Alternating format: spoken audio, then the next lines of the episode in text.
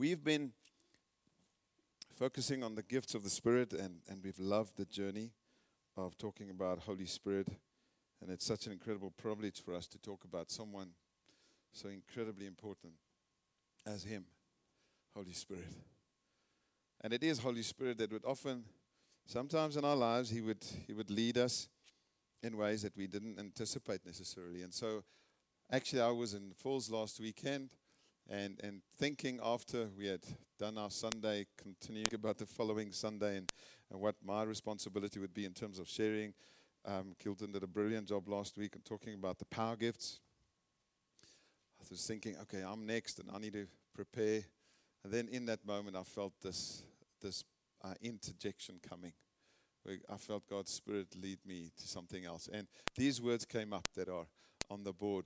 I, I started thinking about this morning. And um, I then found the, spoke to the elders. I said, guys, I, I just kind of like, I need to just pause this morning on the gifts. And I felt there's something that we need to talk about as a church. And, and it is that important to me that I felt, and I'm not saying that this is more important than any other Sunday. I just felt to, to approach particularly the leaders and, and our helpers and guys that are volunteering and serving in various ways to please be here this morning because I felt that there's something that God wants to speak to us. And so I just want to pray right now in Holy Spirit. I just want to say that my preach is not the, is not the key. Is your presence that's the key.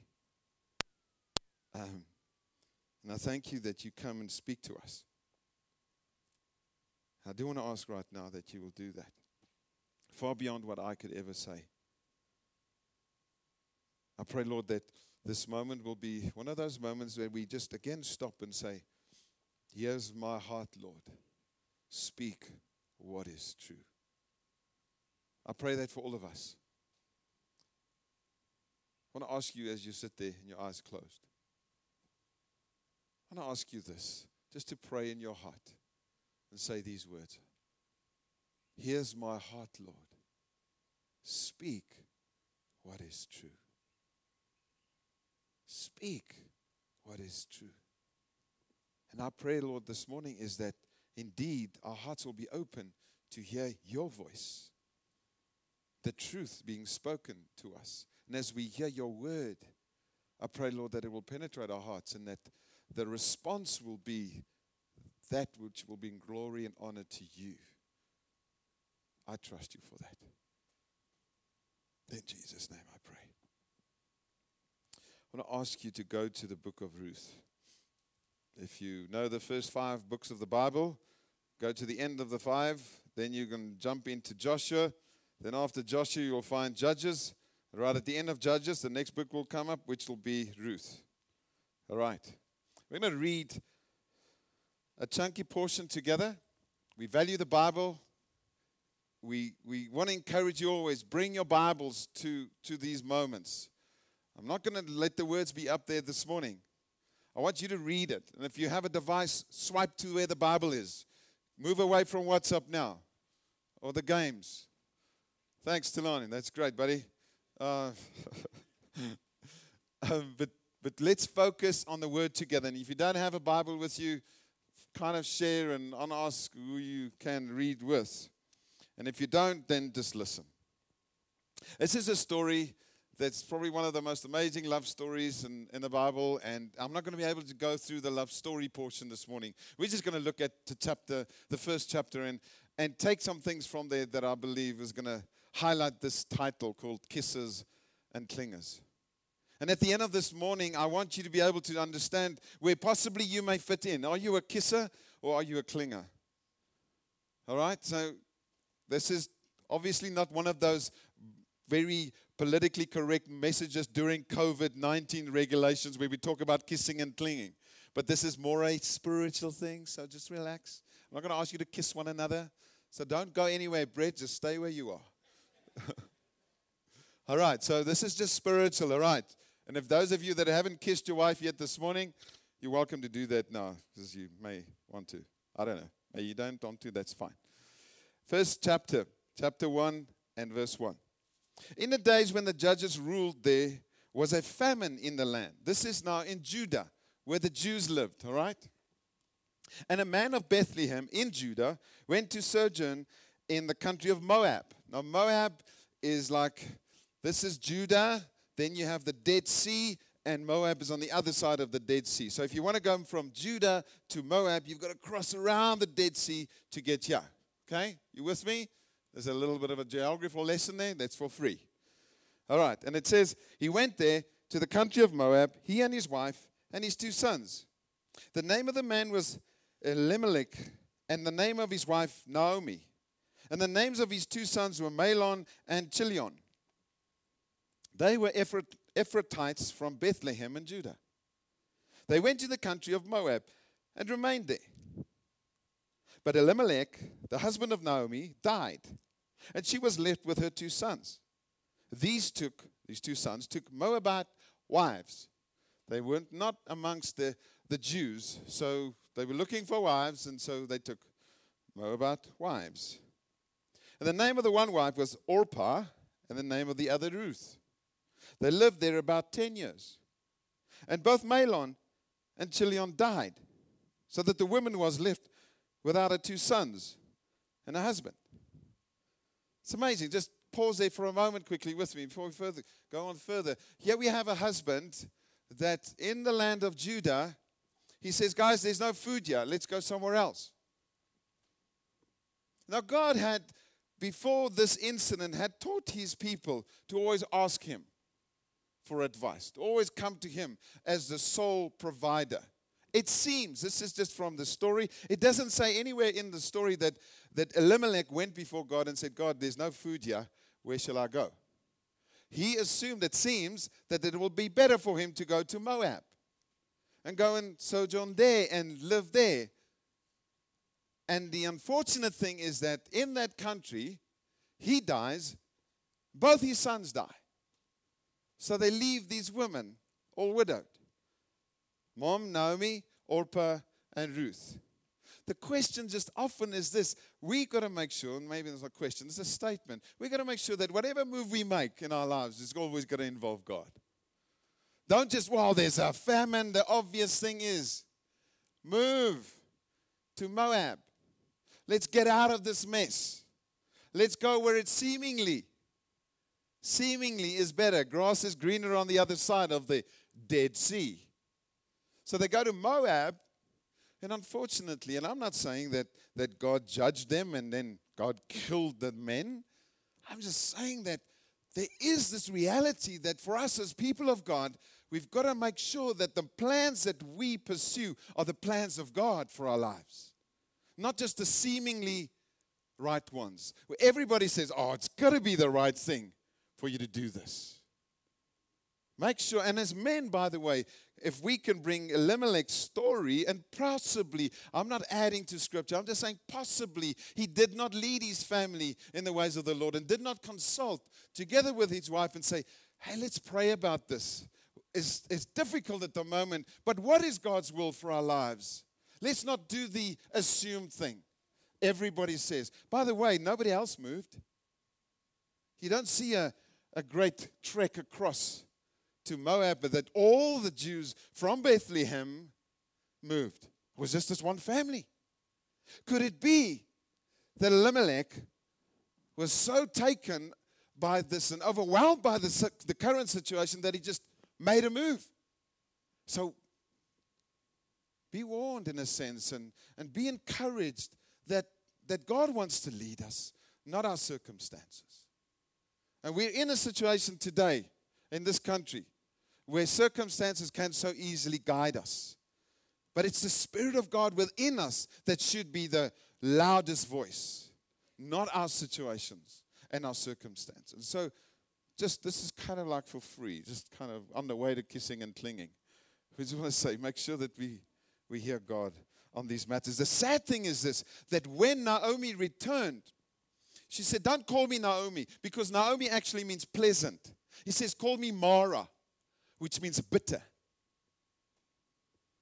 And so she had become, in her own words, she had become bitter, being in a nation where she assumed things will be better off for her and for her family. But she returned a bitter woman.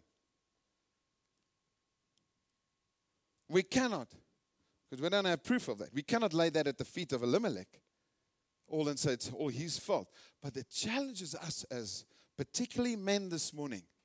Guys, when you lead yourself, when you lead your family, you got to make sure that you're taking them to the waters, not the place where bitterness awaits them. And it's a choice here that Naomi had to make to become bitter, but she lost two sons and a husband. How many of you would come out strong out of that? It's difficult. And by the way, just Marty, I just want on, on behalf of the church, just it's so good to see you here this morning. Marty lost Uncle Buck. It's two weeks yesterday. And uh, he was such a dear friend of this church. And uh, thank you for coming. It's good to see you. And our hearts are with you. And uh, Uncle Buck is an amazing man, but he's in an amazing place today. And we celebrate that. And God's um, comfort upon you and his hand upon your life as you carry on from here forward. So, and I, am so glad to, to see, and I know you personally, that you don't come out of this with a Mara next to your name. That there's not bitterness upon your life, but there's a thankfulness for God's grace upon your life. May that continue to be so. So, unfortunately, Naomi comes back in that state. And it could possibly be, ladies and gentlemen, that the family missed God. So, anyway, she now finds out that things had changed. And so that's where we read on further. Verse 6 it says, Then she arose with her daughters in law to return from the country of Moab. For she had heard in the fields of Moab that the Lord had visited his people and given them food. So there's food again in Judah. And so they want to go back. So she set out from the place where she was with her two daughters in law, and they went on the way to return to the land of Judah. But Naomi, so now they're on their way back. These are two Moabite ladies married to Jewish men. But she reckons, she says this to them in verse 8 Naomi said to her two daughters in law, Go, return each of you to her mother's house. May the Lord deal kindly with you as you have dealt with the dead and with me. The Lord grant that you may find rest, each one, each of you, in the house of her husband. Then she kissed them, and they lifted up their voices and wept. And they, both of them, said to her, No, we will return with you to your people. But Naomi said, Turn back, my daughters. Why will you go with me? Have I yet sons in my womb that may become that they may become your husbands? Turn back, my daughters, go your way, for I'm too old to have a husband.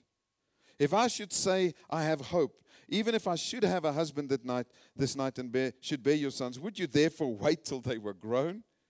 Would you therefore refrain from marrying?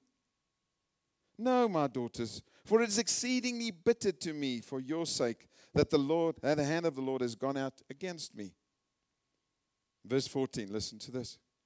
Then they lifted up their voices and wept again. And Orpah kissed her mother in law but Ruth clung to her. And she said, See, your sister in law has gone back to her people. This is Naomi speaking to Ruth now. One has left. And she's gone back to her people and to her gods. God with a small g and gods in a plural form.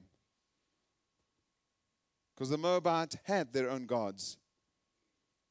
Return with her, your sister in law. But verse 16 says, But Ruth, I love these places every time it says, But Ruth, but Ruth. But Ruth said, Do not urge me to leave you or to return from following you.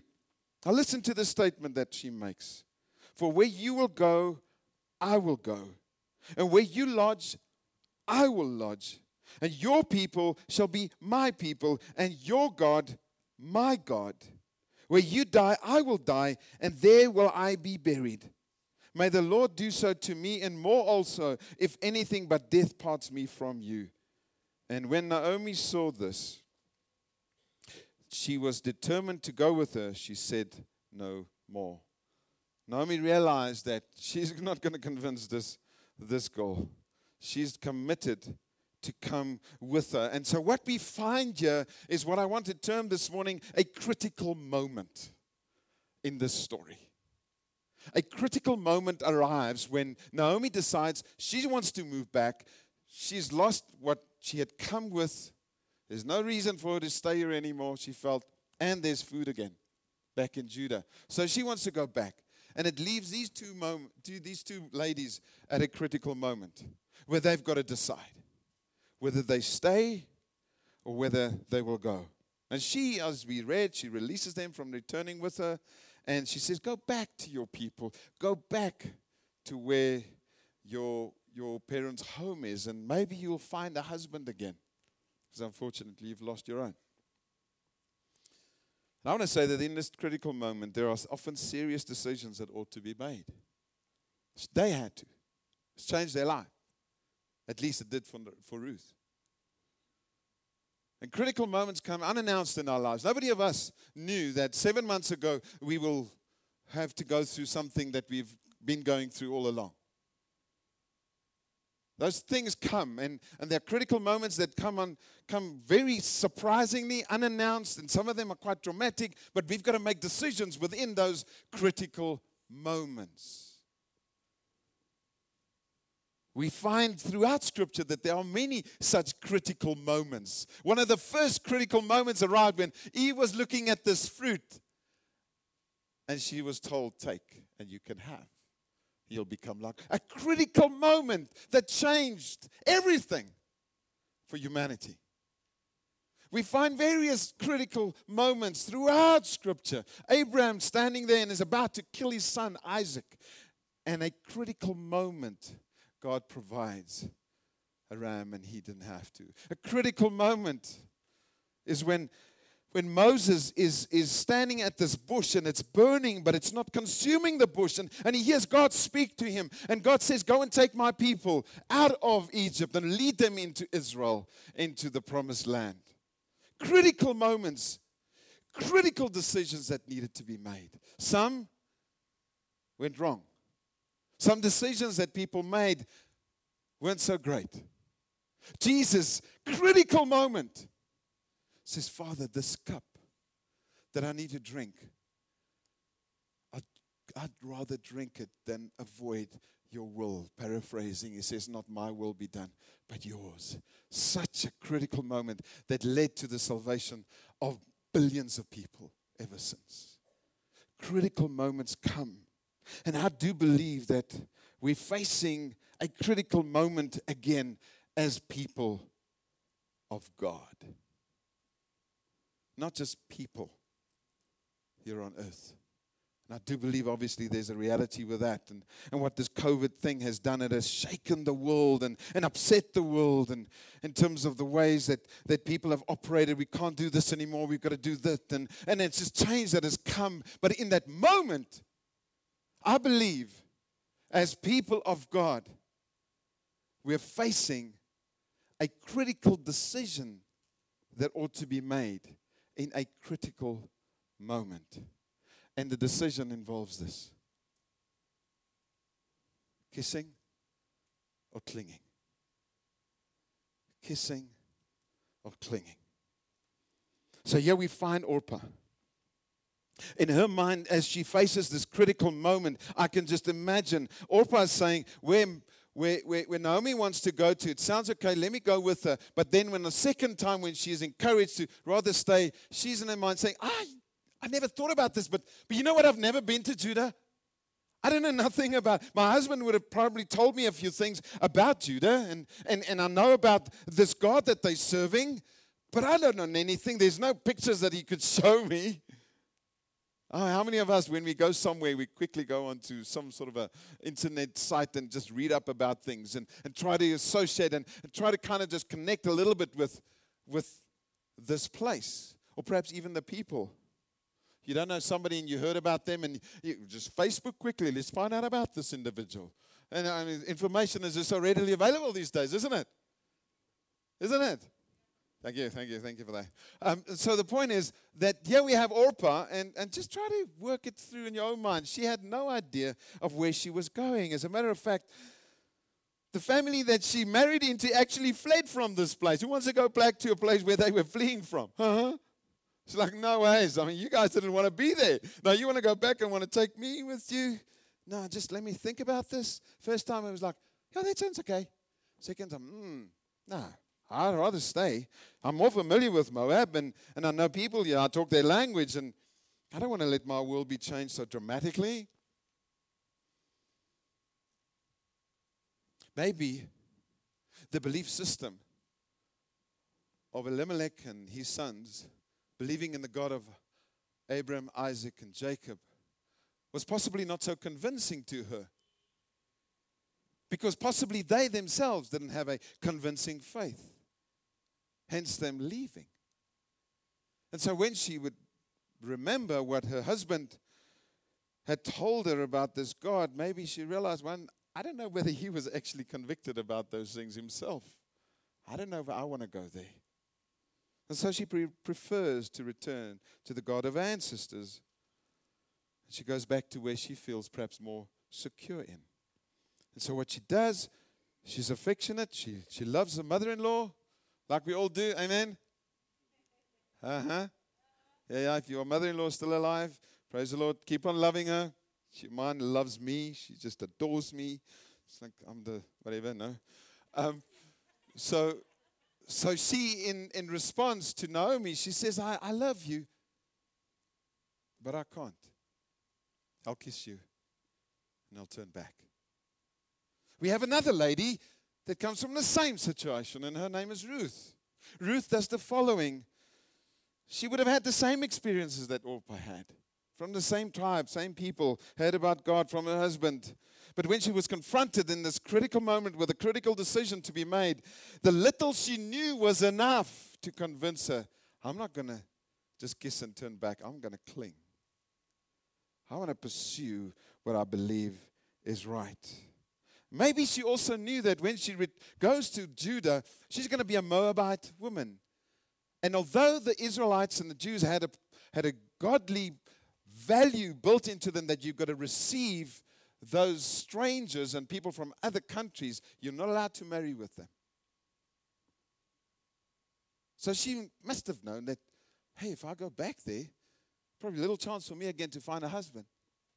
But you know what? There's something that I want to pursue and I believe is right. And so, Naomi, don't ask me to return. I'm clinging to you.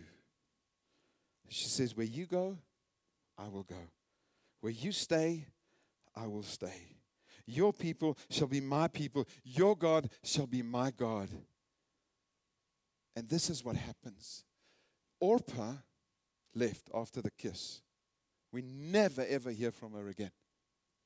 Never. Not, she's not condemned. Not saying, oh, they were so bad. But the decision in that critical moment that Ruth made to say, I'll go with you.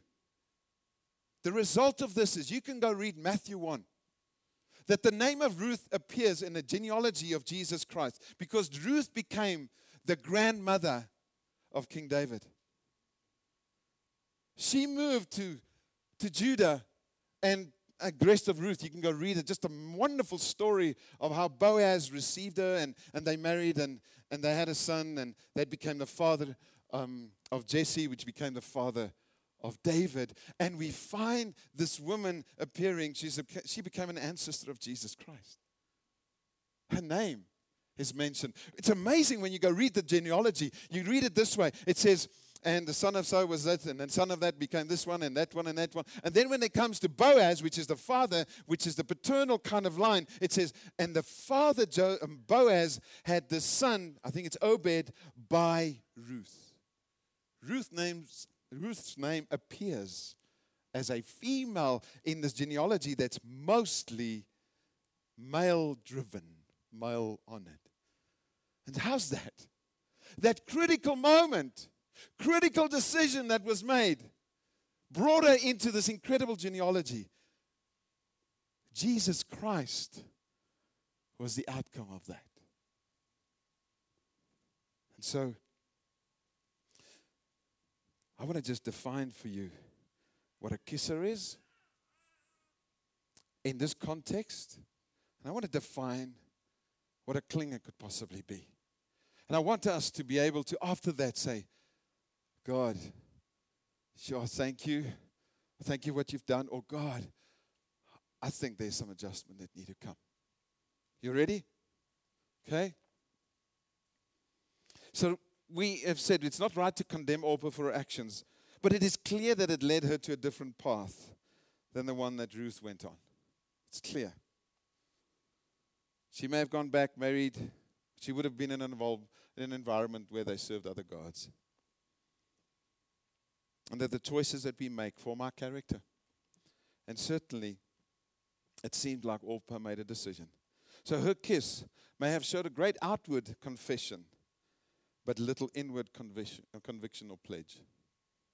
So we can come in this context again. And please don't go and generalize all kisses and say, ah, I don't know, you kiss me, but where's your heart? No, don't, don't do that. It's, it's more related to the story that it seemed like she had an outward confession to say, Naomi, I love you.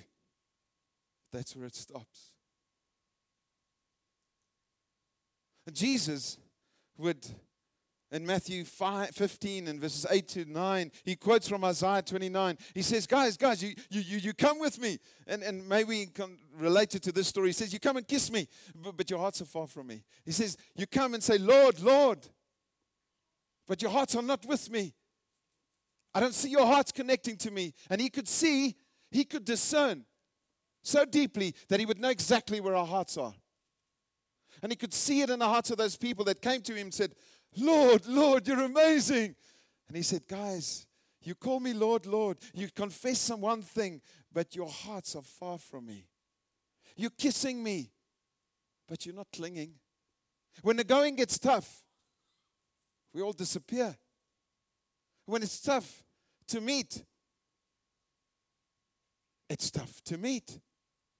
And we kiss quickly. WhatsApp message? Guys, good to hear from you. Da, da, da. That's it. Hey, I love you. You're all here this morning. Praise the Lord. Well done.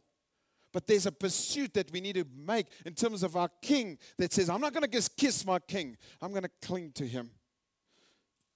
There's a kiss that we are so familiar with, and it's the kiss of Judas. He kissed Jesus pretending that he was his friend. Jesus actually called him and said, Friend, you got to do what you got to do. Jesus saw him as a friend. But Jesus didn't see him as a friend, he betrayed his friend. And so he came and he kissed him, but it was a kiss of betrayal. His mouth said one thing, but his heart was far from Jesus. And so when we look at these words, we've got to assess for ourselves where do I stand? And I'm not here to condemn anyone, I'm just calling us. This is a critical moment for us as people of God. We cannot just kiss, we've got to cling to our King.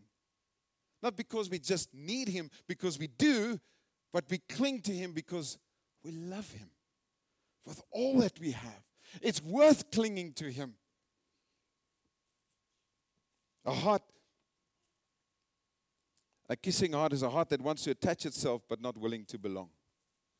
Says, I, I want to be, initially, that's what she said to Naomi. I'll, I'll, I'll come with you. But maybe she was actually saying, I don't want to belong. So I'm, I'm interested in, in the perks, but I'm not willing to pay the price. What can I get from this? And when I come to the point where I perhaps realize that the price is too high, then I back off. And I'm like, hey, I think I'm going to go back. This is too much for me. Um, thank you very much for the invite. But you know what? Bless you. No hard feelings, but I withdraw. And you know what happens? It's the same in our pursuit of God. Because that's the analogy, that's the, the, the application is how do we kiss God and move away? Do we just I read the scripture every now and again, and it's like that kissing moment. Love you, Jesus. Great, but I've got to go do my thing. When given an opportunity to opt out, I move out. And, and in John 6, verse 66, tri- triple six, don't get afraid now when we talk about triple six, because that's fine, all right? Don't get all worked up now. John 6, verse 66 is a brilliant verse where it says, The disciples that Jesus, not the 12, but the other disciples that followed him, when the going got too tough, is that they, it says they refrained from following him. They were kissing him along, kissing, kissing, kissing. Just, oh, Jesus, it's so great to be with you. And then when Jesus says what he, what he often said, guys, when you follow me, you've got to lay down your life for me. I don't want just this kissing thing. I want you to cling to me. When the clinging was mentioned, the kisses disappeared. And we're in a time where we've been challenged a bit, and I say that a bit with, with much respect because I know that many of you have had financial challenges and, and perhaps even physical challenges and that. But I want to say this if we consider the bigger scheme of things and the bigger picture, Jesus says you will have tougher times that'll come. It's not going to become easier for us as people and as believers, definitely. If this is a time for us not to kiss our King and just, I love you, I get from you what I want, and then I do my thing. This is a time for us to seriously cling to our King and say, There's nothing more important in my life than serving you. I'll lay down my life, even if it means I lose my life. But for you, my King. Even it, if, if only our names, if only my name could appear like Ruth's name appeared, where it says, But Ruth said to Naomi, but Ruth said no. If it only can be, but Vesey said no, I will not go along and just kiss my king. I will cling to my king. If only that could be said of us. That this is the way we live. We're not kissing, we're clinging. A definition of a clinger is this Read, read, read the word, the Hebrew word for it is dabak, D A B A K. And dabak means that I, I stay close. I'm loyal. It's almost like I'm glued. I'm glued to you, Naomi. Wherever you go, Naomi, I'll go with you. Your people, they're my people. Your God is my God. I'm glued. And could that be our testimony? That we are glued to our King? That no matter what we see around us here, we're like glued to Him. Say, Jesus, I don't want to let go of you. I so love you. Yes, I'm desperate for you. I cannot live without you, but I love you so much that it's not worth letting go. I don't want to just kiss you and say, Well, I'm one of those that, yeah, I'm a Christian, but you know, when the going gets tough, I lose my connection.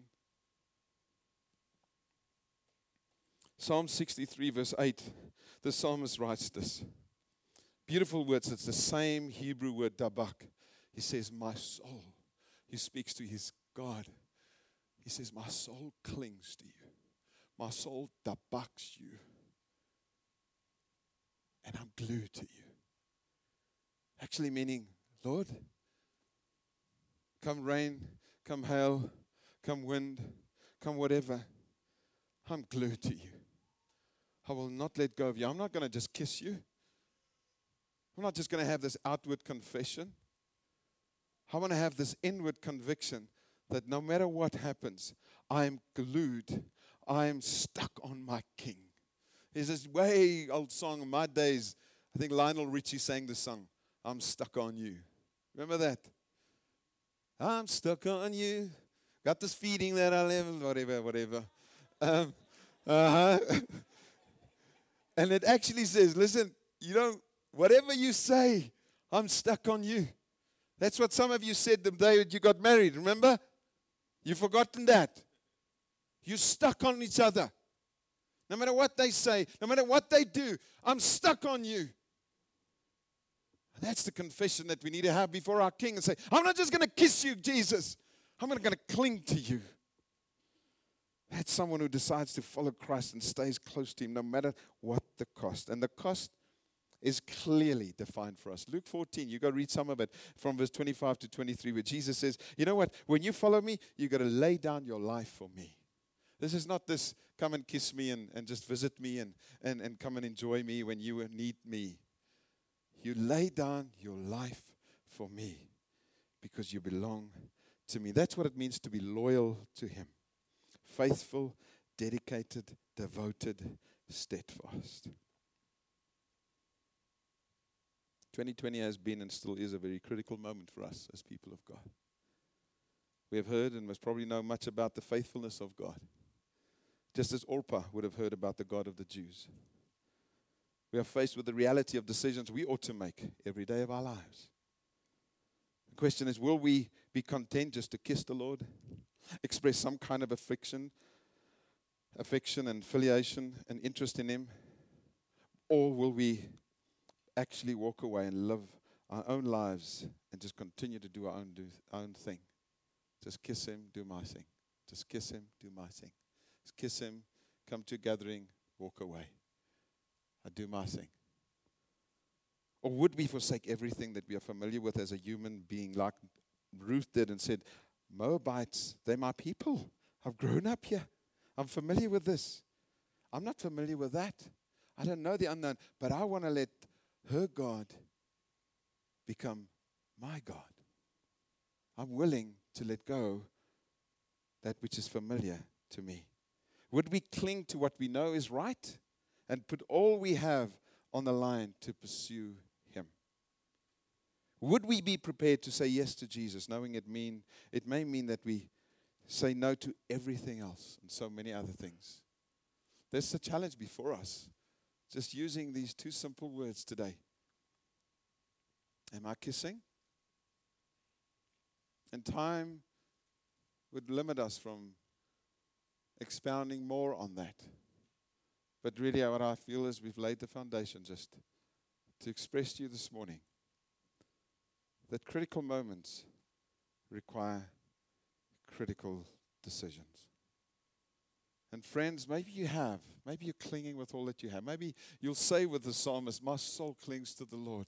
Nothing, I'm so glued. Nothing's going to deter me from that. Nothing's going to take me away from serving Him. Or maybe you have been kissing and pursuing God is just a kiss. Maybe you've not even pursued God. And this morning, God's speaking to you about coming close, entering in a relationship with Him. My plea for you is let us become clingers to our King. You know what? The beautiful thing about what Ruth said to Naomi, she said, You know what? I'll go where you go. Your God will be my God. Your people will be my people. Which, in our context, I want to say this is that if we serve Jesus, if we cling to Him, we also cling to one another. There's a reality of the body of Christ that comes into effect that the COVID thing has been threatening to destroy. And this morning, we're making a declaration by your presence that we will not allow it to destroy what is valuable to us, the family of God. And let this not be a kissing moment for us where we come and say, Yeah, it's great to be together. But let this be a moment for us to recognize our need to cling to Him, but also our need to cling to one another. I need you. You need me. We need each other. So don't kiss one another and kind of forget about each other and live your life on your own. I love you. That's why I want to urge you into the beauty of the body of Christ that it's not good enough just to come kiss on a Sunday morning. It's great to do this, by the way. And I trust that we don't come and kiss, but we actually come and confess that we're clinging to our King and we want to cling to one another. And if you need help to make that real in your life, please speak to us about clinging to each other. This is why we exist. The church of Jesus is here so that we can corporately get to know our King and corporately cling to Him and help one another when those moments become perhaps more kissing than clinging.